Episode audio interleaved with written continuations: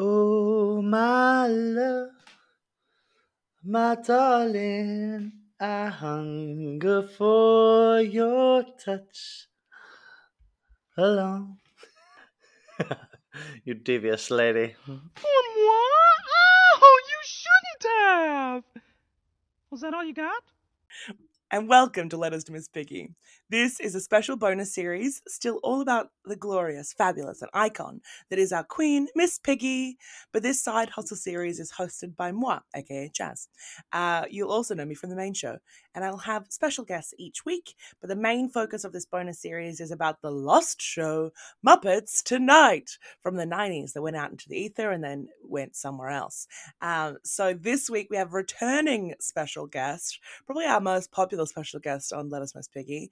Uh, we've got Robbie slash Miss Lazy Susan here with us again today. Welcome. Hello, thank you. What a glorious introduction. As long as I reign supreme as a guest, because I know now that you've had another one. We've had another one. It's not just you anymore. But how rude for that other guest. She's uh she sounded She's lovely. only been in once. She's great. No, Hannah Brown's great, but she's only been in once. You, this is your third time. Well, yeah, Hannah, step it up. Yeah, facts are facts. You know. What's the name of her Um, podcast? What does she do? What's her a wee her podcast is called a wee bit gothic. It's very good. Is it what? um, What was the vibe? I didn't go and listen to your podcast. Sorry, Hannah. Rude. um, it, it's like kind of true crimey, kind of folklory, but all like Mm. very Scottish stories. Like they also like we'll talk about like yeah true crime or also like the battle of culloden or ghost stories at the theater which is very fun because we all work at the the- well i used to work at the theater but bum i don't work at the theater anymore um Well, that yes. sounds fabulous. I mean, anything's It's better with really a Scottish accent as well. Like, yeah they're both scottish and they're adorable and my mum messaged me the other day being like oh it's so nice you had a scottish guest on i was like it's so weird because i kind of don't remember that everyone's scottish here you know like other than me and abby consulting with the American and the Australians. So it is definitely a different vibe when someone's like, "Oh my god, there's Scottish people on your podcast." And you're like, "Oh yeah, they're also in my life. They're kind of normal here. I am in Scotland." Weird. But I feel like I have such a like keen, like positive response to the Scottish accent, and I find it so charming. But I just don't ever feel that back from the Scottish community. I don't think that they're sitting around talking about how much they love the Australian accent. You know what? I get a lot of compliments if that helps. Oh. Um, I get an excess of compliments. It's uh, probably just you. Uh, no. I mean, I feel like my voice is distinctly uh, irritating. Well, yeah, she he says on an audio podcast. This is an audio only medium, so I, I enjoy the best part of me. But do you know what is so funny Yes. is that as a as a I guess as a culture, we like seldom compliment people on their voices unless they're like No. Kathleen Turner. And I feel like even just actively describing or listening to people's voices and Mm. describing them back to them is like so interesting and quite beautiful because it's like something that's never really appraised about you. Yeah. People do it here all the time. Um, like even just like randomly, like I'll be like buying something in a supermarket and be like, "Oh my god, your accent's amazing." Mm-hmm. Like it's actually wild, and I'm always like, like, um, Stay I mean, away I- from me.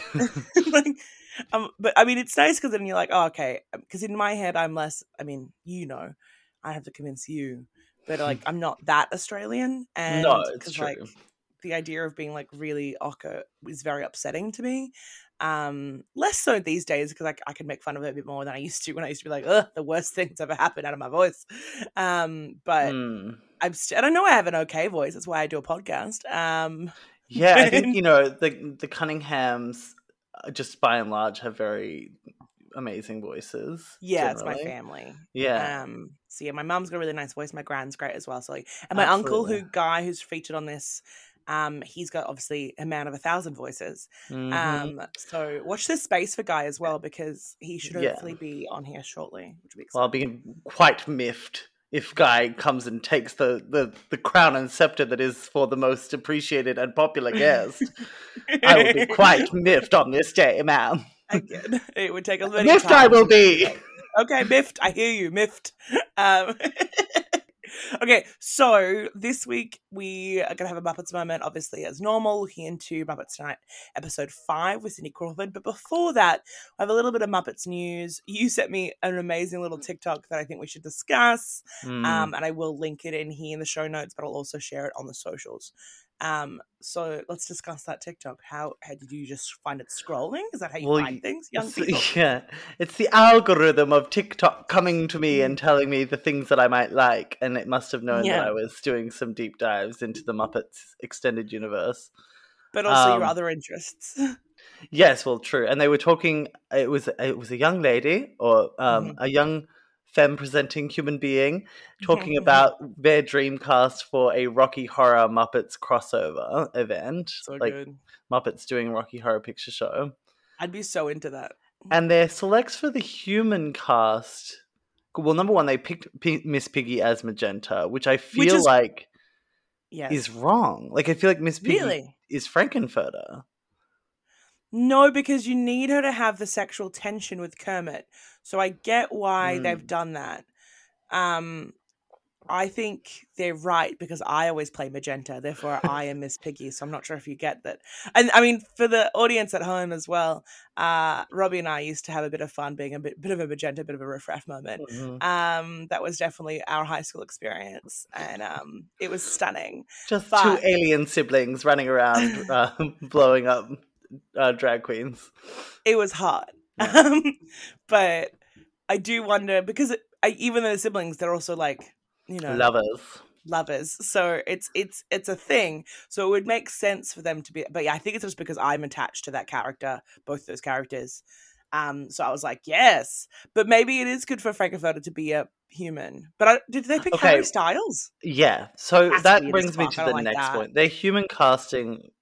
I don't understand the fanfare. I'm like, Harry Styles seems like a genuinely fine person. He seems and fine. yeah. fine is, you He's know, cute. good enough. Yeah. I like when he sings with Lizzo. My favorite part. I'm always excited when there's like a young man who's just like out there in the pop world who is kind of serving a bit of androgynous. So my issue is not with Harry Styles. It's the No. fandom, the rabid fandom, as if Harry Styles is queer or is like actually kind of serving something for the like the. LGBTQIA plus community. I'm Yeah. like, there are actual queer pop stars that are like not cagey or anything about their like sexuality because I know like Harry has talked in the past and like that's fine. He can have his sexuality and his gender expression any way he likes it. But like yeah. if you would like queerness, like a genuine serve of queerness, honey, go elsewhere because Harry is not the one. But is this She's thing fine. like it's weird to think of? We talked about this many episodes ago now, where like qu- we, people put queer icons on people, or they used to more when there was less queer Mm. people in the public eye. But that's obviously not like as in Miss Piggy being a queer icon, but like that's not as much of a factor anymore because there's heaps of incredible queer people who are nice in the public eye. I mean, obviously they'd be great if there was more, Mm. um, there's always space at the top, babes. But um, but that's not the case anymore. Like the and I mean, I think the reality is the queer community doesn't look at Harry Styles like that. It's the straight community who want to feel a bit more like um I don't know woke or cool or something. Like I think it's more that like going. I oh, wish well, that that was the I'm- case. yeah." But the, Really? the homosexuals and the queers that I, you know, run in circles with. we all run in circles. of a You Tuesday, we might alike. run in circles. Yes, that's why the queer community can't get anywhere. We're always running in these circles.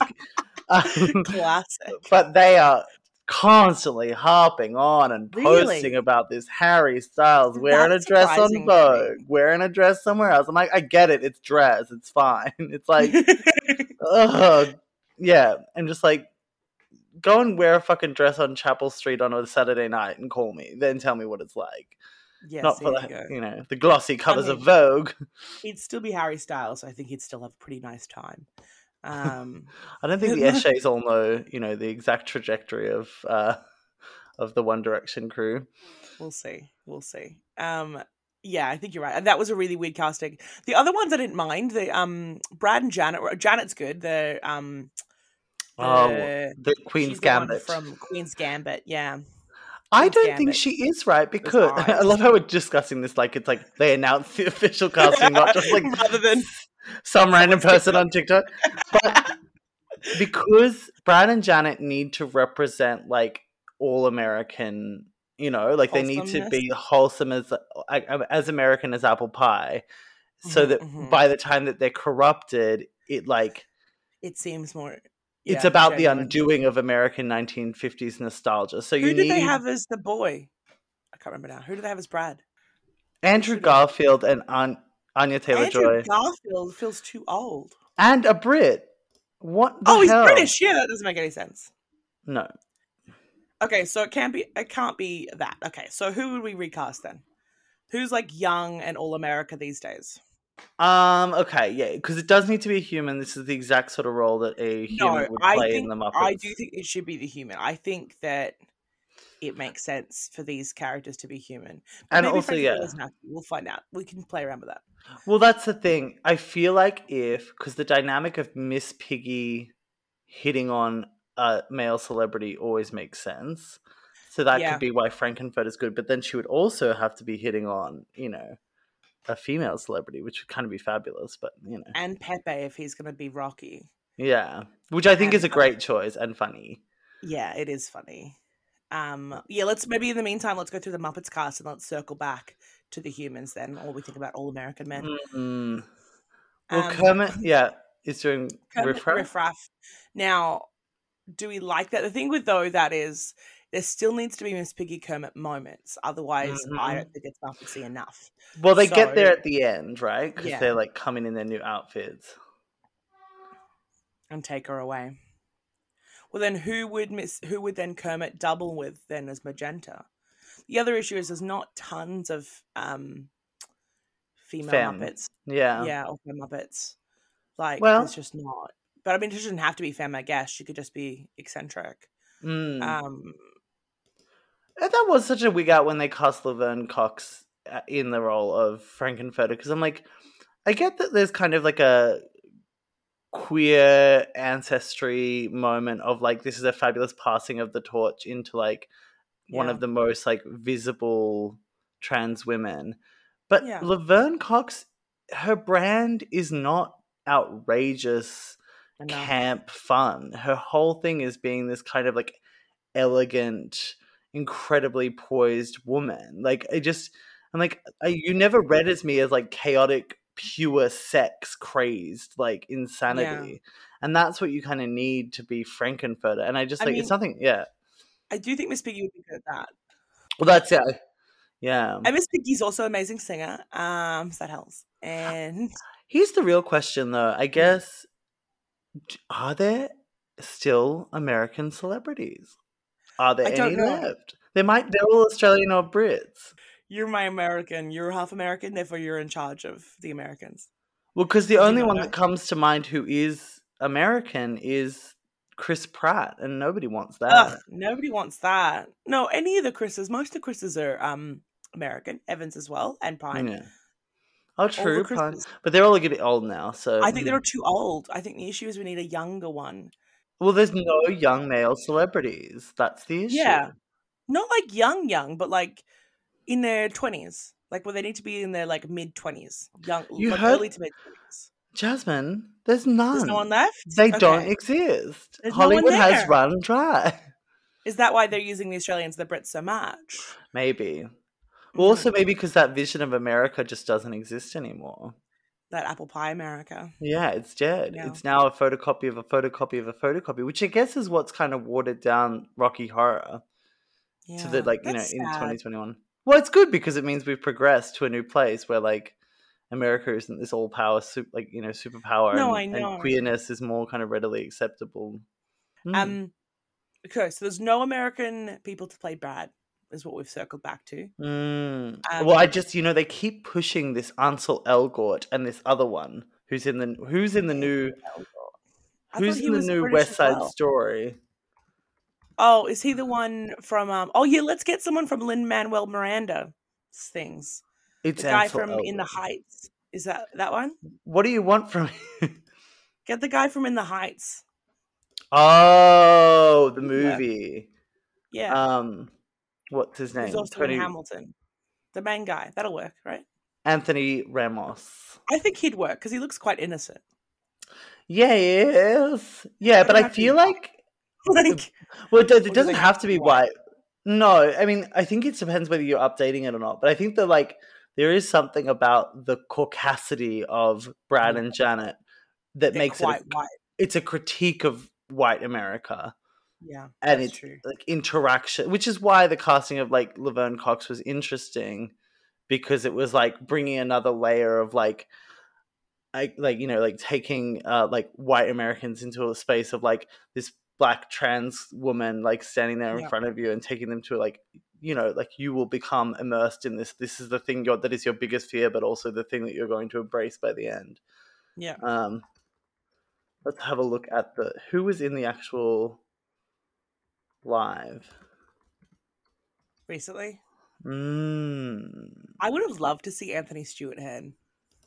Do you know that because he did Frankfurter here in the West End? oh that's great that have been incredible? Also, because we know we can sing. yeah um, true From the music episode of Buffy, but also, does he sing in Reaper Man as well? yeah Yeah, because that's a musical. What time. Um, I would have, yeah, I would have like done a lot of things to see that. I think that would have been, but it was definitely before my time. Um, but yeah, kind of incredible to see that kind of rendition. It's coming here Mm. again, I think. Um, I've only seen it live as a show when it tours when I'm working. Um, Mm. But also because I mean it just gets so intense. Also, I I'm terrible for it. I'd rather just watch the movie again. Like sometimes I don't want to see any of this live, disgusting things. And I love theater. I work in theater, but sometimes I'm like, I don't like how any of these people are all wrong. like I get so upset, and I'm like, and I don't. I just I want to go home. Not even just home watch. I mean, when we watch the film, um, in for our overseas listeners from everywhere, I don't know, for one's from here, but in Melbourne, there's a cinema called the Astor, which is stunning and old and classic. Um, not old for like Scottish standards, but old for Australia. Um, and famously, they have Rocky Horror. They have a lot of cult classics, but they do Rocky Horror every New Year's Eve. But they also do it, I think, throughout the year as well. But they do it with like a shadow cast, which I think is so cool. So they have Mm. these like actors in front, kind of playing bits out, um, which I didn't even know was a thing until I saw it, and I was like, "What is happening?" But this is hilarious. Um, and like they're playing like the windscreen wipers and the car and the things. Well, you saw- in it. Perks of being a wallflower, right? Yeah, Yeah, you know how they. It's like a. Like they, do- they, you know, this is a. It happens everywhere across the world. Who knew? Drag this girl. Um. Yeah. No. I mean, it's like that's always like the like these shadow casts where like all the young little queers go to like learn that they are queer, and they want to put on makeup. and you throw rice and you throw lots of things. Mm. Yeah. Um, and yeah, I don't know. It's just very good. Um, okay, so the no Brad. Oh. no, no, because I do feel. I okay. Then who else was it? Um, Doctor Scott was. Dr. Scott was Fozzie. No, that was the Oh, criminologist. criminologist. Wasn't Doctor Scott um mixture of Beaker and Bunsen? Yeah, yeah. That's Yeah. good. And then I liked that um Meatloaf was a combo of animal and Yes. but animal's good anyway. I'm into that. And Um, then, And yeah. people will know that animal is my second favorite uh, Muppet. well, we know it's um, not King Prawn because you went off on him, you know, Okay, he wasn't even in your top five. Pepe is a new Muppet for me. I just I got quite on my high horse when someone tried to tell me that he was the best one, and I Well, first off, you didn't even know that he was Spanish, so that's. I didn't I didn't know he was Spanish. I guess you just, yeah, you have an issue with Spanish representation.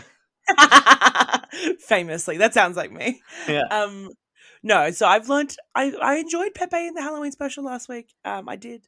Well, that's so Um, funny because in the same breath, you were also saying that he was not in your top five. So I'm was, he's not my top five.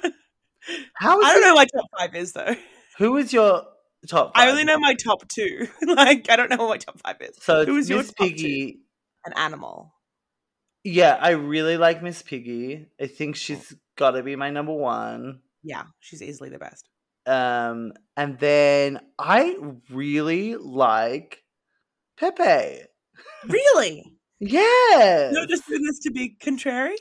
No, I was thinking about it. I think that it's unique. It, it's strange for like so late in the game to bring in a new character that sticks around and makes such an impact that has such a distinct voice. Yeah. Uh, like I just think that that is the, the success of this character is that like came in and stuck around where so many others haven't. Like just think about all these random Muppets that Did you've seen once. late. Well, yeah. Now, I mean, watching Muppets tonight has been a lot of that. You're like, who are these people? like, yeah, right. Like the host of Muppets Tonight. Where's he? Where's he now? Listen. Uh, yeah, where are they now? Yeah. Oh my god, that would be so good. um, but yeah, so let's yeah, we could definitely jump into the episode. But um, I I do I'm I mean I'm warming to Pepe. I there's I mentioned Pepe in this because we meet someone who I think is probably what Pepe was based on in this yes. episode, Yes. and I do think that was quite interesting because I was like, wait, is this a what is happening here? And I had to look them up. Um, so we're gonna jump into Muppets Tonight episode five with guest star Mm. Cindy Crawford. Mm, Um, she's beautiful, isn't she? mm, Looks like she's some sort of supermodel. And her daughter is dating an Australian. Oh, And by Australian law, Australian law, yeah, he was from the Kissing Booth movies. Oh, which one? Uh, the one that's really like hot. Tall, the tall one. And he's got brown hair. They all have brown hair. Okay. Um, well, let me look it up again. oh, oh, I just had a good idea for Brad. The Yeah. Netflix guy. You know that guy who's in all of those Netflix teen movies? He's in like um to all the boys I wrote before and like Ooh, ooh, um ooh, you know that guy? ooh. He'd be Um, great as Brad. Let's just catch up on this man because if we're talking about the same one, That'd be hilarious. Noah Centine Centineo, because the kissing booth guy is Joel Courtney. Oh wait, Okay. no, it is not. No, ignore that. It's not Joel Courtney, but Are he's? American. It's Jacob Elordi. He's got a sweet, yeah, goofy hot smile. and- yeah, Yeah. he. That's what I That's said. That's who Did would I say hot the- on it. Yeah, Yeah. born in Um, Brisbane. But what I would say would be good is the Netflix guy. So um Noah Centino, is that who you said? Yeah, Centineo. I think. I think that's how you say it. Is he I think he'd be a good Brad. Okay, so on that, and I want everyone to just like No, no, no. block their ears. Okay. But um, he's got really great nudes on the internet. Um, What? Yes. Why do you know that? Why do I know that? Yeah. Why do I know that? Ridiculous. Poor little yes. Netflix boy. um, Well, it's actually like a video as well. It's great. It's amazing. What? okay, this is Do you know who else does that you'd Okay, be yes. interested in? Tell From. Awkward. the hot one from Awkward. Hot one from Awkward. Looks a bit like Mm. him, actually. He looks a bit like the other guy. He looks a bit like the guy from Kissing Booth, doesn't he? Yeah. Um, yeah, they Cindy are all Crawford's uh, uh, son in law. Yes. Okay. Good. That's how we got here. I was like, well, how did we get here? well, I had to mention that, uh, you know, one of her daughters was dating an Australian. So that means that, you know, we're practically related. That's His name's works. Bo Australia. Murkoff from Awkward, if you're looking for this, Cassie. Oh. Speaking of Beau, Bobo the bear's a lot in this film, in all this episode. I thought you'd appreciate that because you love Bobo the bear. Well, you know Um, what? Oh, are you what? talking to Cassie or me? You, About Bobo the Bear? yeah, you love Bobo. I have some fucking things to say. You loved Bobo last time. I He was your really, favorite. Do you know, have you ever been disappointed by a male celebrity? Yes, every day. and you're like, I thought I knew you, and now I thought you'd love so- this. I th- this episode I made me wish that this season had stayed lost. It was so foul. I don't know if y'all who are listening at home are going to watch this uh, or Probably how not. you would really possibly watch it. it. Yeah, This episode is fucking garbage. It's It really is bad. misogynistic and in like homophobic. Mm. And I walked away just being like, I can't believe Jasmine called up her gay friend and said, Come and watch this episode that is explicitly about gay panic. And she said, You watch it, you little fag. And then I said, Jasmine, please, I don't I don't want to see this. And she's like, You're gonna do it, you're gonna do it for the pod. That's and definitely I- not what I said. Yeah, you're asking me to cry on air about this. But yeah. And also she's like, You love Bobo? Wait until you see him stalk Cindy Crawford through the entire episode uh, with uh, you know no active consent No. and based on little to zero actual interaction, Yeah. it really was annoying to me. Um, I'm glad we're feeling this way. I um obviously only saw that Bobo and Cindy Crawford were in it, so I thought you'd enjoy it, and then that's all. I and then we watched it at the same time, so I had no Mhm, idea. uh-huh. But it is a terrible episode. Um, it's probably the worst one about tonight we've seen so. Oh, it is the worst one we've seen so far. Um, so of all the five, so I'm sorry, but also and I'm no Miss Piggy. I mean, yeah, I was going to get to that, but yeah, it's actually insane. This is going to be someone's first time listening to your show, which is called Letters to Miss Piggy. And they're like, I can't wait to sit down for a, a nice cup of whatever your viewers listen to, like, I don't know, milk. And for a nice ice cold milk and to sit and listen to this Miss Piggy podcast. And and then they sit down and they have to listen to this. Watch Well, I plan. I plan to talk about where Miss Piggy would have been good in this episode a lot. So that's how I'm everywhere else. it. Yeah. she would have really improved it. Um, so we're gonna start from the top, even though this is terrible. Um, and we're gonna walk th- work through it together. Okay? Are Well, you gonna be I- okay I- with that? well, I want to check in with you. explain as well. My, you know, my hate has nuance and it has various Mhm. shades of disgust, disgrace, uh, uh, discontent, uh, and dissatisfaction. So, yes, I would Mhm. love to go through and prize apart specifically each one of my gripes and force Lovely. tens of people to listen to it. I can't wait. That seems perfect. Okay, so we start with Bobo reading the paper and making jokes about uh, salmon futures and like other bear puns. I quite liked that. Great. I'm. This is. I'm still Team Bobo at this point. Just like didn't here's my know- boy, You didn't Bobo. know everything was about to yeah. fall apart. I didn't know I was about to hate Bobo. Um, it's so sad. Last time that Rob was on the bonus episode, he was so in. He really loved Bobo. I'm so sad for this eventuality. I love Bobo's design. I think the voice Mhm. acting is amazing. I just didn't realize he was a misogynist. Anyway, Yeah, and Mm. so Cindy Crawford walks in. Um, she is obviously in her prime. This is the '90s, um, so Mm. she looks stunning. Not that she ever hasn't, to be fair. Mhm. Um, she still looks stunning, but she walks in. Bobo is love at first sight, like weird little love hearts popping around in front of him. There's like a little, um, what do they call them? Cupid. Cupid. yes, loved Cupid. Was all Yeah, on Cupid board with good. Cupid. Yeah, He was funny. He got him in, so Bobo's in love straight Mhm. away. Um, yeah. So, so, that's a little bit of context here as well around the Cindy Crawford of it all. Please. So this is like 1996, right?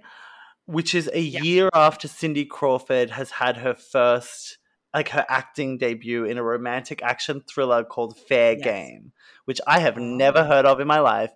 But she Oh. stars as a family law attorney, Kate McQueen, um, with William Baldwin as Max Kirkpatrick, which sounds like a porno, a Florida police Doesn't it? officer. Kirkpatrick ends up on the run to protect McQueen when she is targeted for murder by ex members of a KGB with interest in a ship owned by a Cuban man who may lose it to in a divorce case being pursued by McQueen. Yeah. So um, ridiculous. the film came out and was an absolute flop. Well, it sounds terrible. That's probably why. I think it pretty much sunk Cindy Crawford's like aspirations of maybe transitioning into a career as an actress. She does mention being an actress in this, though. Yes, well, I guess you know we were still thinking about her, as, and also as a family law attorney trying to steal this Cuban drug dealer's boat. Just Uh, a normal, regular plot. You know how it goes. just a regular. It was the nineties, um, Nothing was regular. but so I guess when you're like, I guess this is maybe another play of Mm. positioning Cindy as like a, you know, a bit of a like acting personality. Yeah. And and I think it does. It's funny that it came out like a month after like now we're watching this a month after Kim K or like two weeks after Kim K was just on SNL. And I Was think that that, that I that. well, no, it wasn't a bad. It's just like these are two really incredible like beauties of a generation Yeah. who don't really have acting chops, but are very game. Like they're because I think Yeah. Cindy Crawford comes across as like she's not great as a performer, but she's just like really throwing her hat into the ring and really had, trying. I think she had fun. Like, Yeah. um, I it's only the second woman that's been on the show. So we had Michelle Pfeiffer the first episode, Mm. um, and then Cindy now. So like, it's a different vibe for sure, and mainly because you get Mm. more creeps. Um, but as you Well- realize in this episode, though Michelle Pfeiffer Yeah. didn't have any creeps, she had she perfectly episode had a rivalry with Miss Piggy instead. Like that was kind of the main Mm. plot line for her. Well, you know, Um, women only do great. two things: compete with other women, or Yeah. are the object of insatiable male desire. But And it's is funny. women are for. That's right. They they Yeah. they exist purely, you know, for attention. That's it. Um, but the like the Cindy Crawford of it all, it does remind me of like when you have like an all male writing team, which is what this show had. Yeah. and like how they think of like what do we do with a supermodel? Like what do we do Yeah. with a supermodel when we put her in the show? And instead of like going to a second thought after just the most boring thing you could possibly do, they just stick with the first one and say, "Oh, it's okay. She'll just we'll have someone fall in love with her and obsess over her." And it's like, okay, Yeah. great, Great. Sounds fun. yeah. It wasn't And- fun. No. Um, jumping to though, um, Irish Rats doing a cheesy gig, and I enjoyed that. Um, Mm, like, yes, yes. I was I back actually- on board here. Yeah, I enjoyed a lot of the little little sketches in this episode, Yeah. um, which is good because like the rest of it was such a riot. So I was happy to like find joy in the little moments. Um, so I really did enjoy uh, all these Irish rats. There's all these cheeses. There's a lot of dancing cheeses. Um, Rizzo wants everyone to get in touch with their inner cheese. So that leads me to the question, Robbie, what is your favorite cheese? Ooh, do you know what? I feel like uh my life has changed a lot. I'm 30 now. Mhm, Um, delete that. Uh. I will not. so yeah, I'm 30 now. My life is different. I can't go for the glitz and the glam of a brie or a camembert. I, my stomach will kill me. Um, so yeah, I I love a goat's cheese dusted with a bit Uh-huh. of uh ash. ash. Yeah. A bit of ash. I know Yeah. are. that makes sense. Yeah, it's delicious. It's creamy. Very it's good. fun. It's great in a Yeah. risotto. What about you? Um, I'm probably something similar, like a herby creamy moment. Mm. Um, I'd probably go herby rather than ashy. Um, Mm. or I would Ooh. go something smoked potentially, or something just like a, I'm in the land of like real hard cheddars, so Mm. like a bit of that. Though you know what I had the other day that I never had before that I actually didn't hate It was like a Mm. really fancy like Scottish blue cheese. And I've never eaten blue cheese in my life, and I never Yeah. thought I would like it, but I didn't Mhm. mind it. I didn't love it. Like I wouldn't like go out and buy it, but I didn't like spit it out, and I went back for more. You know. I love that your metric for success is I didn't spit it out. I love it. Actually, Um, great. I think it was a big success. well, do you know? I think that um, you know, while I say goat's cheese is great, it's more of an everyday experience, and it's like Uh-huh, you know uh-huh. palatable every day. But I think the closest to God or Uh-huh. divinity in a Uh-huh. cheese is a blue cheese Really? because it's like it's such a it's I don't know, it's fantastic because it's that line between something disgusting and something amazing, which is like where all Yeah. amazing like great things happen because it's Happened like yeah, it's like you're Well, embracing the mold. Lanark Blue, which is like a famous Scottish one because it's sheep milk. Mm. So it's like it's very different than other blue cheeses as well, and it's like very like specifically Scottish. Um, but it's also where Terry Pratchett gets Lancre Blue from, so it's a fun little reference there, just for me. anyway, moving on. So it was a Mm. Terry Pratchett moment for me. Anyway, so then we get to this Pepe moment, which it's Mm. not Pepe, it's some- weird prawn, um, but not prawn. Apparently, it's Polly Lobster. Yeah, he looked more lobsterish. We just had weird. He had those weird claws, but I was just like, "What is this Muppet design?" Because he looked really odd. I thought he didn't really look like he fit in. He looked like he, and it's because he is. He's from Muppets Treasure Island. Because I was like, he looks like he's like from a specific thing, and then I looked him up. He's from Muppets Treasure Island. He was like the bartender, if you Mm. recall. Um, and he, but then I think of him in that context, and he makes a lot of sense. In this context, he looked really different than all the other Muppets, so I found it a bit jarring.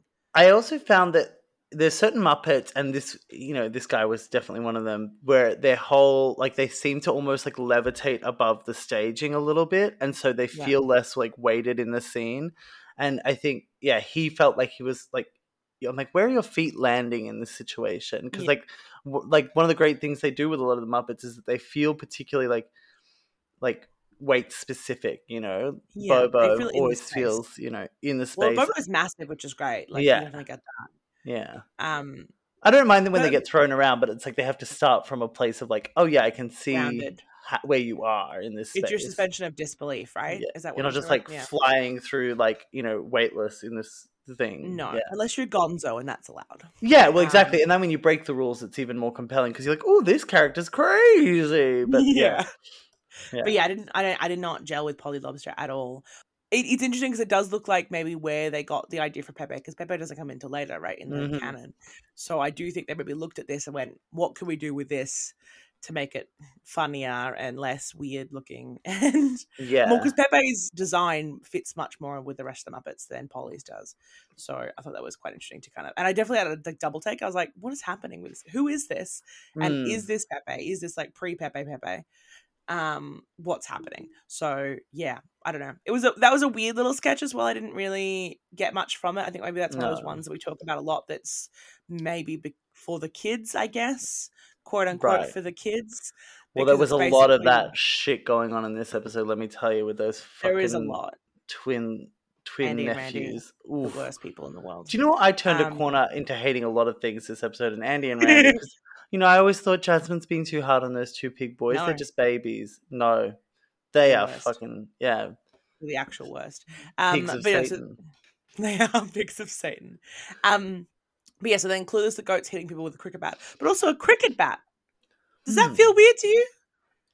Why is there a cricket Hmm. bat in American production? Do you think maybe they were like, I think it could be a baseball bat, but maybe cricket's funnier, right? Maybe They think, they did. yeah, cricket's a joke to them. Because to me, cricket bat makes sense because I'm from Australia now. I live in Britain, right? So like, um, cricket She loves sense. to talk about how she lives somewhere new. all right, all right. Um, I'm sorry, I'm taking out my new. anger on this episode on you, Yeah, and you you don't deserve that, feeling. even if you did leave us. Okay, okay. I'm talking to you right now. God. um, well, what do you want? Um, yes, I just thought the cricket bat was because again, I was like, Hmm. cool cricket. And Then I was like, wait a second, cricket. Um, well, this episode, I really because I started, I was like, there is something about the tone of voice here that is very interesting to me because it doesn't feel muppety in a lot of ways. no. And so I went and did like a bit of a deep dive into who had been in the writers' room Oh, on this I episode, love and you. And it's these like the kind of uh two of the the key writers of, of the entire first season. I don't know if they Mhm. worked on the second. Was this writing duo um called oh, Dick Blasu- Blasucci and Paul Mhm. Flatter- Flattery Flattery Flaherty. I've heard of Paul. So they worked together for a lot of their career in a lot of comedy rooms, uh, like Yeah. writers' rooms, and they worked across like they got their start in SCTV. Do you know what that is? No, I don't. Okay, so SCTV. No, it's a Canadian thing, but it's Oh, it's I'm like this. Canadian.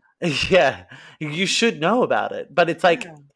it's kind of you know where SNL influenced like all of kind of sketch comedy for like Yeah. all of the 80s and 90s then right after that is like SCTV which was kind of people that had tried to be on SNL and then had not made it and it's Yeah. where I don't know if you've heard of any of these Uh-oh. stars but have you heard of John Candy Yeah, once or twice. Eugene Levy Yeah. Oh, really? That's Yeah. Catherine O'Hara What? Yeah, Martin Short, Andrea Martin. Martin uh, Short? Yeah, yeah, and Rick Moranis.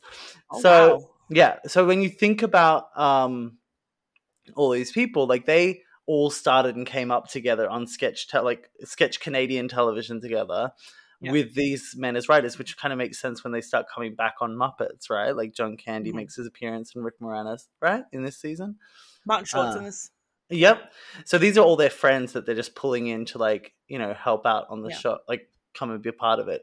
But that sh- show, kind of like the sketch style, there is a little bit of their DNA coming through if you've seen SCTV, which is by and large funnier, but because the performers are amazing. Not the Muppets are not amazing, but um like a lot of SCTV like sketch feels like it's made infinitely better because it's like a Catherine O'Hara delivering it. Sure. Um, and yet they could have had a Miss Piggy delivering something, and that would have been much better. You're well, right. exactly, and I think that yeah, they they kind of seem to come from a time where like their skills were writing maybe more for men. It definitely um, feels like that. Yeah, it I feels wonder very if it's lads. Frank Oz is just taking a nap or something because like Fozzie's not in this either. Like all of Frank Oz's Mm. people are not really in this. So So it's Fra- Yeah. maybe Frank. I mean, I I'm I still think it's not okay that Miss Piggy's on this episode, but I'm trying to be like, was there a reason? Yeah, was Frank Oz sick? Like, what's happening? Like, Mm. um, but she was also only in one sketch the episode before, so I do think it feels like a vibe. Mm. Um, and he doesn't resign till four years after this show. as Yeah, right. So like, he's still meant to be there as these people. Mm. So I don't know if he just didn't like it or if he just wasn't in. I don't well, know. it might come down to that, like, yeah, that center philosophy of this particular series where they were like, we need to develop a new stable of stars. Yeah. And There's it does show on some of these ones because you're like, when left to their own devices, they're like, okay, well, we'll just create a bunch of these like new male characters. Yeah. And you're like, Tons of male characters. you could have just done, you could have, yeah, added another, you know, like a female voice to this. That would have been fun. Why would they? Yeah. Um, we then jump forward to I don't know what Mouseketeers means. Um, Oh but yeah, well that was they were doing a sketch that was based on the Mouseketeers, but with Kermit as Mickey Ah, Mouse. as a frogateer situation. Yes, They had yeah, little frog hats on actually, wh- which were very cute. Which is the um, what the, the Mouseketeers yeah, would want. I Oh. understand. Yeah, Yeah. I get it now. I, I just was reading my notes, being like, "What's that? What am I saying?" Why? Why has yeah, she no. written this? Why has she written this? What's she like? Um, I do this all the time. Regular listeners will know I'm always like, "What did what did I mean by this?" Or I go, "Abby, did you write that or did I?" And she's like, "You wrote that." I'm like, "Oh, that's hilarious. Good job, me." like, I'm great. um, yes, I really like this um this bit. That's probably my favorite. Uh, maybe one of my favorites as well. I quite liked the little yeah, Mickey Mouse moment, Mm, Frogateer moment, with like Cindy being like one. But they also still. I mean, how? I mean, I know that she's a supermodel, right? uh-huh. But like the way they like even sexualized her when she was meant to be a kid in this was really intense. oh yeah, I don't know. yeah. Like, and I I get that it was a different time.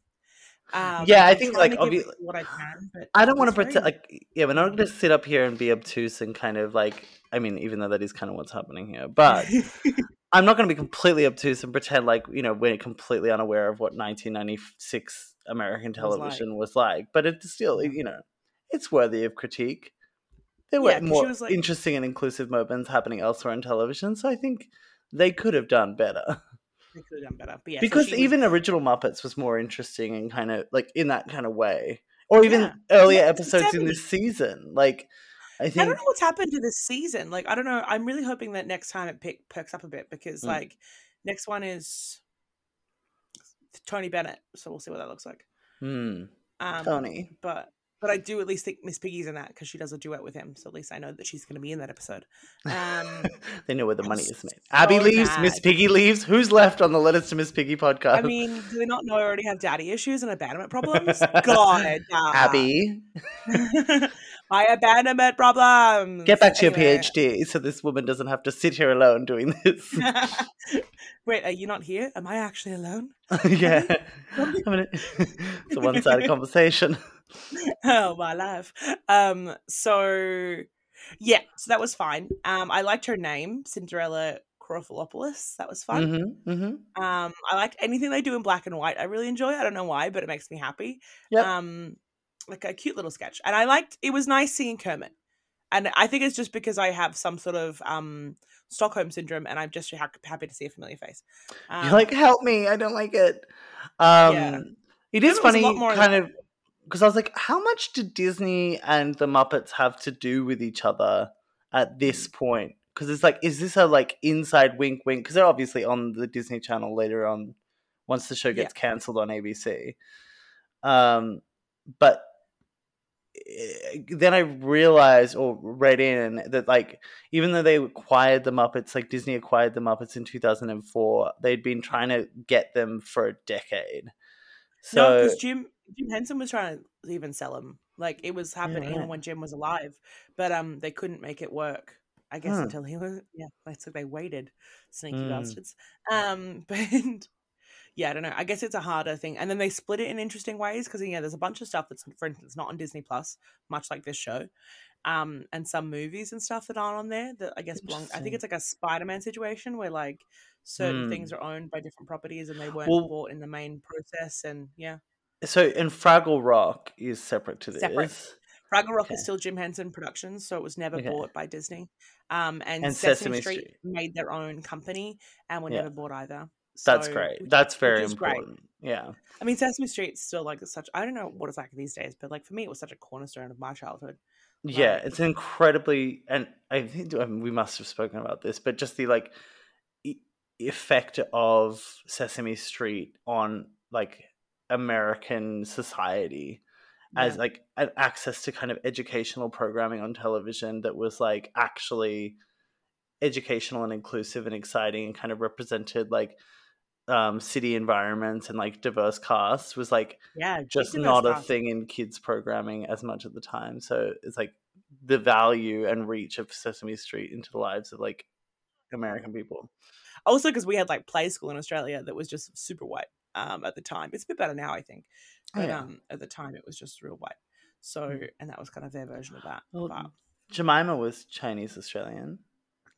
Humpty Dumpty, Ukrainian, Um, representing for the plus size. Thank you. community, Hello. yeah. Yeah. Okay, moving moving right along. Um, that's a Muppet song. Just in case you didn't know. Okay, so Bobo.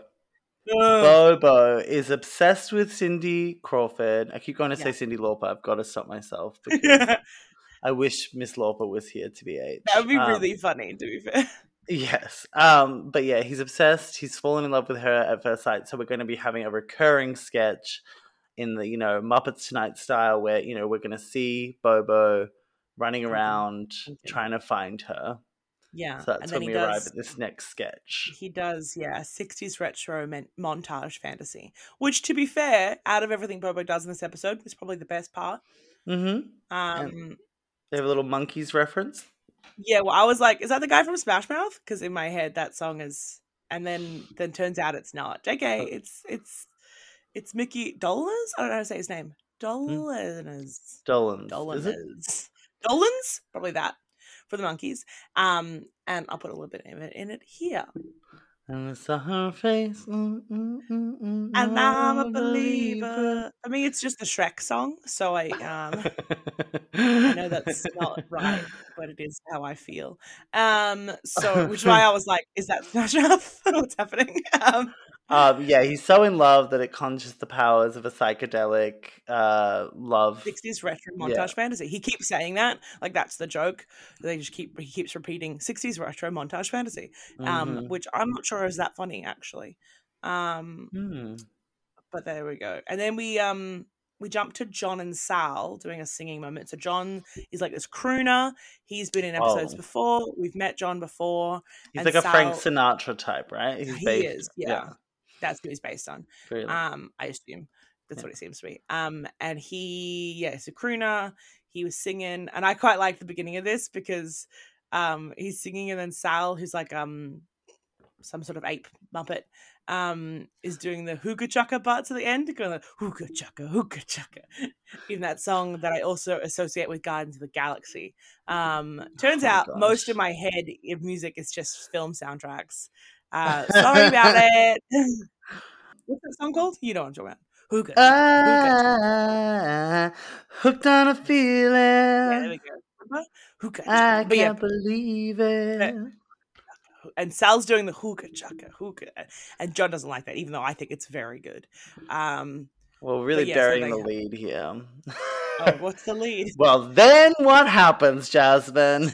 Well, then, well, that's why I was setting them up first. um, Mhm. so then Cupid is just hanging around. Cupid, who we've just seen before, who shooted his love arrow at Bobo, making him fall in love Yeah. with Cindy Crawford. But what yeah. happens when a love arrow goes astray, Jasmine? goes into Sal, this um, male ape, I think is the important part of what they want to make a comment on, um, who then falls in love with John, his, um, I feel like, associate. He helps him. I think John's the boss and then Sal's the associate. But I think the main issue that they have here, hashtag gay panic, is that they are both um, a male representing. And Mm. that seems to be the problem that John has. Um, and there's a lot of gay panic involved. And it feels very circa 1996, if I'm honest. Um, when is that episode of Friends, which is like super gay panic? Obviously, there's lots, but like, I don't know why you're like- asking me. that's true. But um, you, you don't watch that. but yeah, yeah, Um, I don't know. It just reminded me. It felt very of the time, and I. You know what? It's even sadder, and I apologize to you specifically. For all I barely- homophobia. I barely noticed it. I was like, Well, okay, like sense. I want to speak to that because I think that that is kind of what sets my teeth on edge. Because you're right, it Yeah. is. It is not. It's not even until the very end that they lean in and they're like, "This is the joke. This is the Yeah. funny thing." But it is that level of innocuous homophobia that Yeah. slips past your filter, like not your filter, but like one's No, own filter. also my and- filter. Like, I can imagine being, you know, a young person when this came out, and you know, not, not that I would have seen it at the time, but like around four or five or six is when you're kind of starting to build this like understanding of the world, and I Mm. think that this particular brand of the joke, where it's like it's funny because boys shouldn't like boys or there's something Yeah. strange about boys liking boys or girls liking girls or being like femme Yeah. when you're meant to be mask or being mask when you're meant to be femme that like you wouldn't jump up and turn off the television if even if even if you were like a liberal kind of like you know No. very like progressive parent like you wouldn't be like well they're saying you know the f slur on television or whatever this is out and out homophobia it's just that that way that it and it was in everything like it's not Yeah. you know muppets tonight didn't invent gay panic or homophobia but it's just this specific brand on a family friendly show that like and it refuses to even because like when you think about some like it hot you know Yeah. um i assume that all of your listeners of course would have watched that some like it yeah. But like there's the whole film is about gay panic like because it's you know mistaken identity men dressed as women um like it's billy wilder at his best very funny marilyn monroe um and there's like you know uh, a man that falls in love with another man while he's in drag right? So like Hmm. that's the whole thing. And the whole Imagine. film is building up and building up this gay panic this tension this horror of like what if a man loves a man? You know like this is disgusting. This is like 1959 and billy wilder at the very last minute has the man who's dressed up as a woman reveal that he's in fact a man to his lover or to his you know the man that's in love with him. And he Mm. says like you know he's making all these excuses like i can't have children. I could never settle down. I'm not you know not that kind of girl. And then he's like fine i'm a man. And then at the very last minute the last line of the entire film is the other man turning into him saying well nobody's perfect. And it's like this Oh. joke that turns on its head in 1959 well before Mhm. 1996 like this this expectation of the audience to that the character that we're watching should be horrified should do all of should act out violently against Yeah. this person and then it turns it and makes the joke on you and it makes the joke on this moment could and have like easily happened in this because like the end of this so when sal is like knocked out of his love spell right cupid like throws a thing on his head and he has these chocolates for john john could have then taken those and then like had a moment with sal in a different way you know like they definitely Yeah. could have been a way where they flipped that and made it more adverse and made it more some you know this is still people who brought us bert and ernie you know like Well, that's is what like I. It does. It feels like Yeah. such a departure from because I think that so much of the Muppet is queer in like Yeah. by accident, but like not really. It just feels like a softer reality where like gender roles are not as forced and Yeah. explicit, and even like these are people made Labyrinth for cry eye. Like it's just like yeah there is something that's so soft and nice and accepting about the world of Muppets and the, the the differences of the kind of different Muppets all coming together. And that's why when these voices that are like male sketch comedians come into the writers' room and they make an episode that's it. meant to be in that world of like what's going to cut it in the nineties, yeah and they're like. Let's just do this. It's an easy joke. It's an easy laugh because boys shouldn't do that. And you're just like, oh, Why is this okay. yeah. It's like, and it's like, yeah and the, like you know it's obviously super destructive for young gay kids but it's super destructive for men everyone because like men not being able to show affection towards other men Yeah, it's is- how the patriarchy hurts everyone as well. well yeah exactly it's like you wonder why men keep up all this like you know pent up deep seated, you know, emotional like disconnect, and then they kill themselves, or then they, you know, like they're just completely yeah and they just don't have any outlets to speak or show affection to like Mm. male peers and it's because of this like weird coding shit that's happening in these really benign ways like they're just sitting Yeah. in plain view just being like by the way you should fall in love and harass women and follow them until they like you back and then if a male like if a, if a man likes you or tries to show affection towards you you should be horrified and and drop something on their head Like, it's just like- it's the only way. yeah i'm just like okay like this is and then the world is set right by the end where we reward the behavior of bobo being obsessed with Oh, yeah, Cindy really Crawford.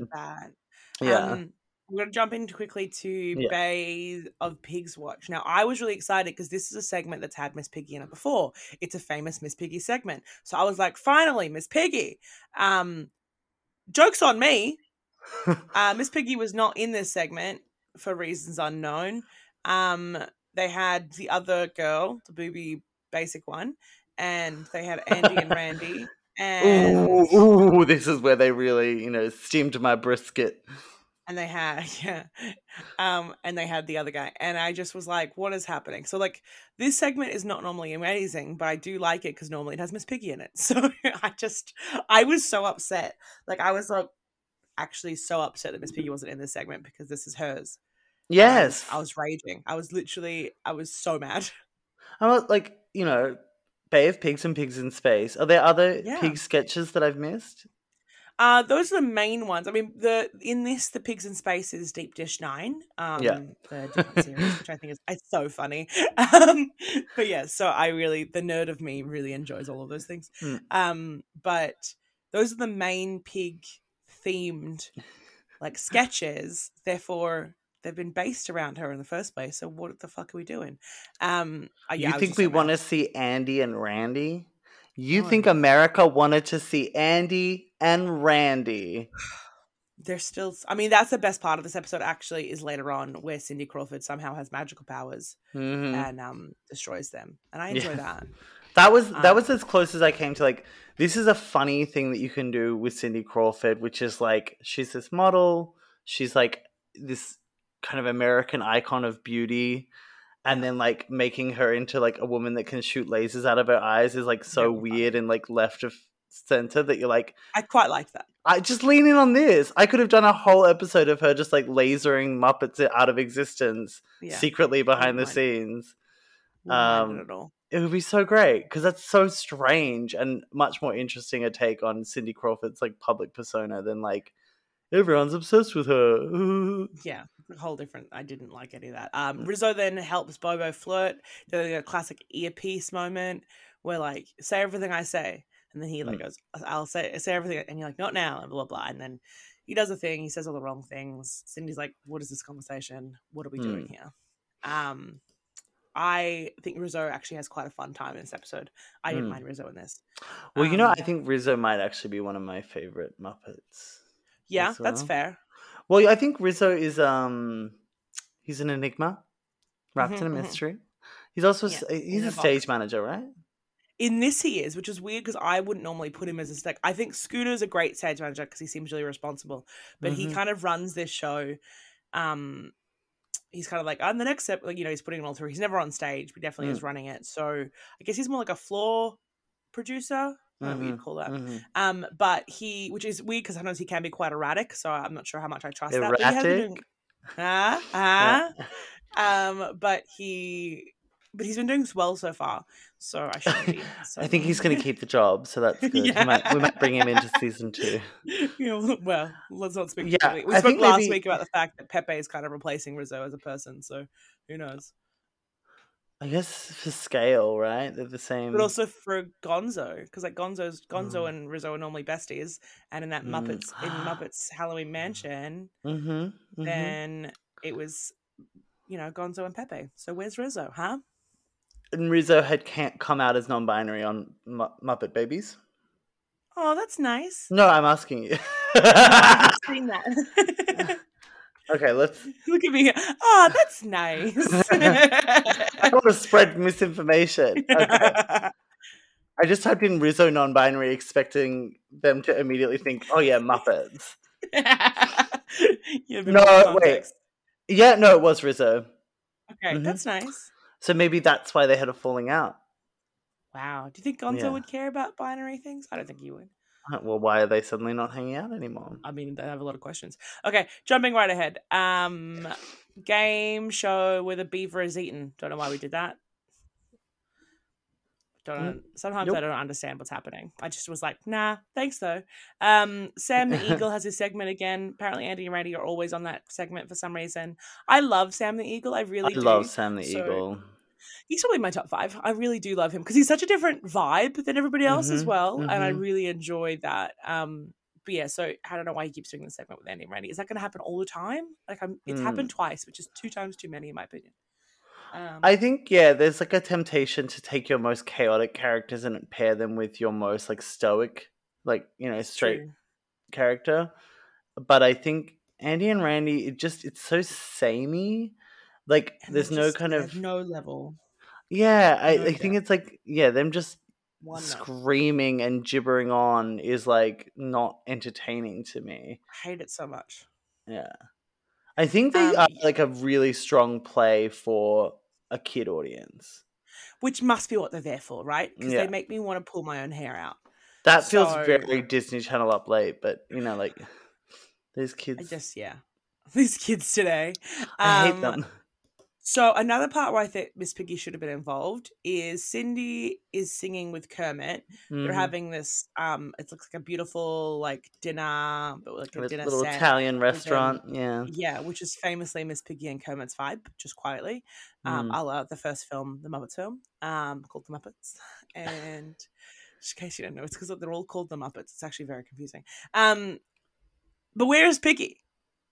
Like, why is Bobo in the frickin' like in the bushes? Where's Piggy? Piggy should be in the bushes, going, "Fuck, you think you are Cindy Crawford?" Is what I thought she Oh, would do. right. Yeah. You but know, they're like that so is my intent on this out there. Bobo storyline. Yeah, So to clarify, Yeah. Cindy Crawford is coming on a television show to go to a fake restaurant to sing with her frog counterpart to advance her burgeoning film career. Yeah. And there is a giant puppet bear who is harassing her from the bushes. yeah. to clarify, if any of you have missed, stuff. that is so rude. Let this Not woman okay. do her Sing. job. Yeah. And if it was someone interrupting her job, it should have been Miss Piggy. Well, I could excuse it from Miss Piggy. Miss Piggy should have what she should have done in my perfect episode. She would have come in and been like, and would have like elbowed Cindy Crawford and started singing, and then Mhm. they would sing over each other a little bit, Mm-hmm. right? And then maybe if you wanted to still have the Bobo bit, I would cut it personally. But if we still wanted to have the Bobo bit, no, I would have Bobo come in then if we have to to talk to like get Cindy aside, and then you have Miss Piggy getting Kermit aside, being like, "The fuck do you think you're doing? You with this quote unquote supermodel, like she would have done something Yeah. like that, right?" Um, and like Italian, that's our thing, and like she Yeah. lost it.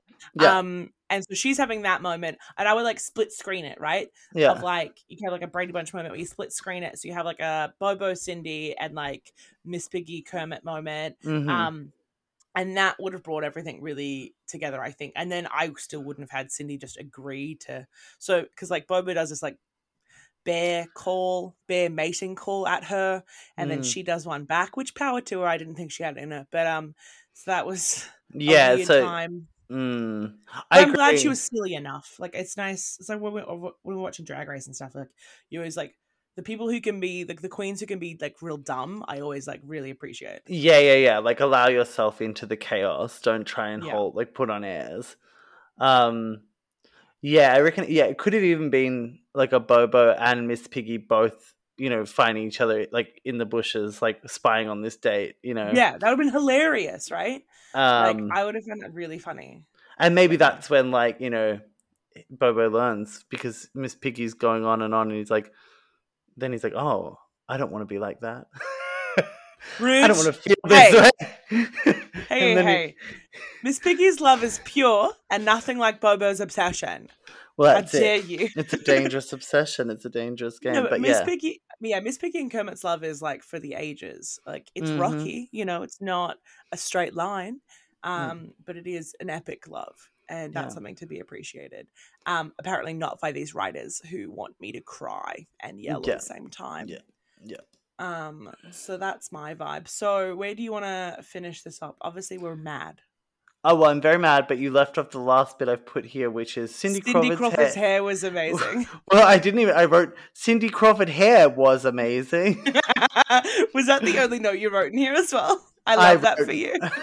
Musketeers, but the hair. She had it The all hair. teased, and it kind of went up and back, windswept, Mhm. but in like one solid, almost half donut around her the top we'll of her put head. a picture. We'll put a picture on Oh. the socials, which is at letters to Miss Piggy on Instagram. the Um, simplicity and the beauty of what would be hard to kind of capture in just a wig styling because you would you know i don't think you could just go in and be like i just want a teased up do but she just rocks it and looks so hot She does look great, but I mean, she's also Cindy Crawford, so I feel like she doesn't often look not great. mm-hmm, Know what I mean? hmm Um. So overall, disappointed. Mainly the la- I can't believe there's actually no Miss Piggy in this. Like last time, it Mm. was like, oh, there's only a tiny bit. That's still pretty upsetting. This time, zero, zero pigs across the board. So for Mm. me, this episode is a huge letdown, and this is not why I did this podcast. no Um, exactly and also not zero pigs across the board because they had fucking. Those two terrible pigs. s- fucking bovine evil pieces of shit They're her nephews. Did you know? I know. I you know, obviously by marriage, not by. you yeah, know, definitely. there's not an ounce of piggy DNA in them. No, Um, but yeah. barely, not figuratively. It was yeah, it was not having it, not having It's it. It's the worst. Um. So yeah. So But do you know what they say that like human beings share like ninety eight point nine percent of their DNAs with pigs? I don't think that's true. And when I see Andy and Randy, I shudder at the thought. Yeah, that's see Miss Piggy, disgusting. I'm hopeful. That's right. um, at my future. But um, yeah. So overall, terrible. We hate it. Um, that's the takeaway. but do have a look. Um, we'll have a look at maybe casting Rocky Horror in the future. Again, we'll revisit. Mm, That'll be on the socials as well. So let us Miss Piggy on Instagram. Um, Robbie, what are your socials? Let the people know. Um, you can find me on Instagram at Ms. Lazy Susan. You can find me on YouTube um, at Lazy Susan, just Lazy Susan, or Miss. I don't know. But you can see Beastie Girls React content where we watch RuPaul's Drag Race every week, both Canada. Oh, and the UK is on the Patreon, so. Sorry about that. Um, but yeah, we watch those shows and we just sit and eat pizza and talk about it um, and get needlessly angry as I have here today. And then that's it. Actually, we're about to uh, take our first foray into the podcast space, which is very exciting. Wow, watch But- the space. Yes, I mean it's too soon to say anything because we still haven't done promo stills, but Hmm.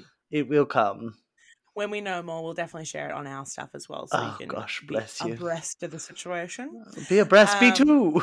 Me too. Uh, so that's everything I think it's for us this week. Um, moral of the story: always be more Miss Piggy. You know, have more Miss Piggy, be more Miss Piggy. Hey, where's Miss Piggy? Um, hey, wait. Also, just one last Yeah. thing. I want to Oh, say that God. despite my utter contempt for this particular episode, yeah. it was such a joy to be here with you. Aw. Goodbye.